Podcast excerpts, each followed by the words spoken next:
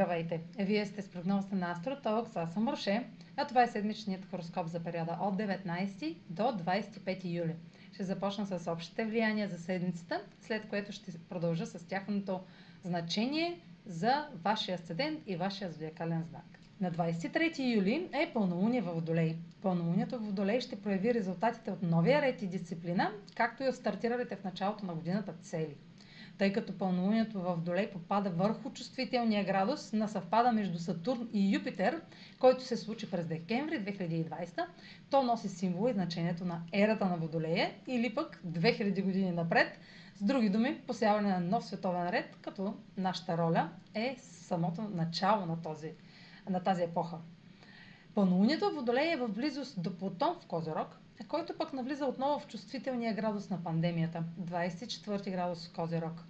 Когато една планета или лунация, новолуние или пълнолуние, попадне върху чувствителен градус, това означава, че темите свързани с него се активизират и излизат на преден план. В същото време Меркурий е в опозиция на Плутон, което е предпоставка за интензивни новини, съобщения и възможно разкриване на тайни. Така оформилата се картина сочи, че ще бъде осветена скрита информация за намеренията на властни фигури и авторитети. В личен план, официални документи, разговори с влиятелна фигура или авторитет може да съдържат елемент, който ви притиска да, изказвате, да се изказвате крайно.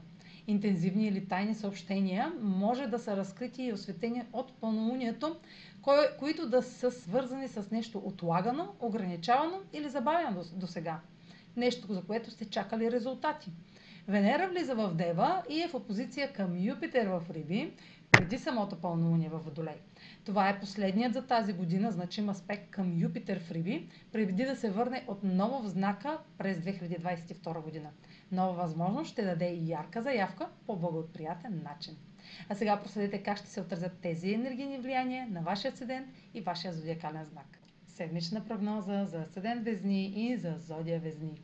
Пълнолунието във Водолей попада в сферата на себеизявата и сочи кулминация, развръзка или решение, което се свърза с новия ви път, включващ увлечение, творческа работа или деца или бременност. Повишените отговорности или ограничения около нещо, което искате, ще се разширят заедно с потенциала за успех и растежа на вашата увереност. На този етап ще видите какво може да получите от вашите усилия до сега, от вашия фокус върху отговорностите и това дали приемате талантите си на сериозно. Този резултат ще включва нова възможност, свързана с здравен или работен проект. Ново увлечение може да се превърне в нещо солидно. Аспектът на Меркурий към Плутон във вашия домашен сектор може да означава окончателно или официално кариерно решение или документ, който включва целенасочен поглед върху растежа и трансформацията в домашния ви живот.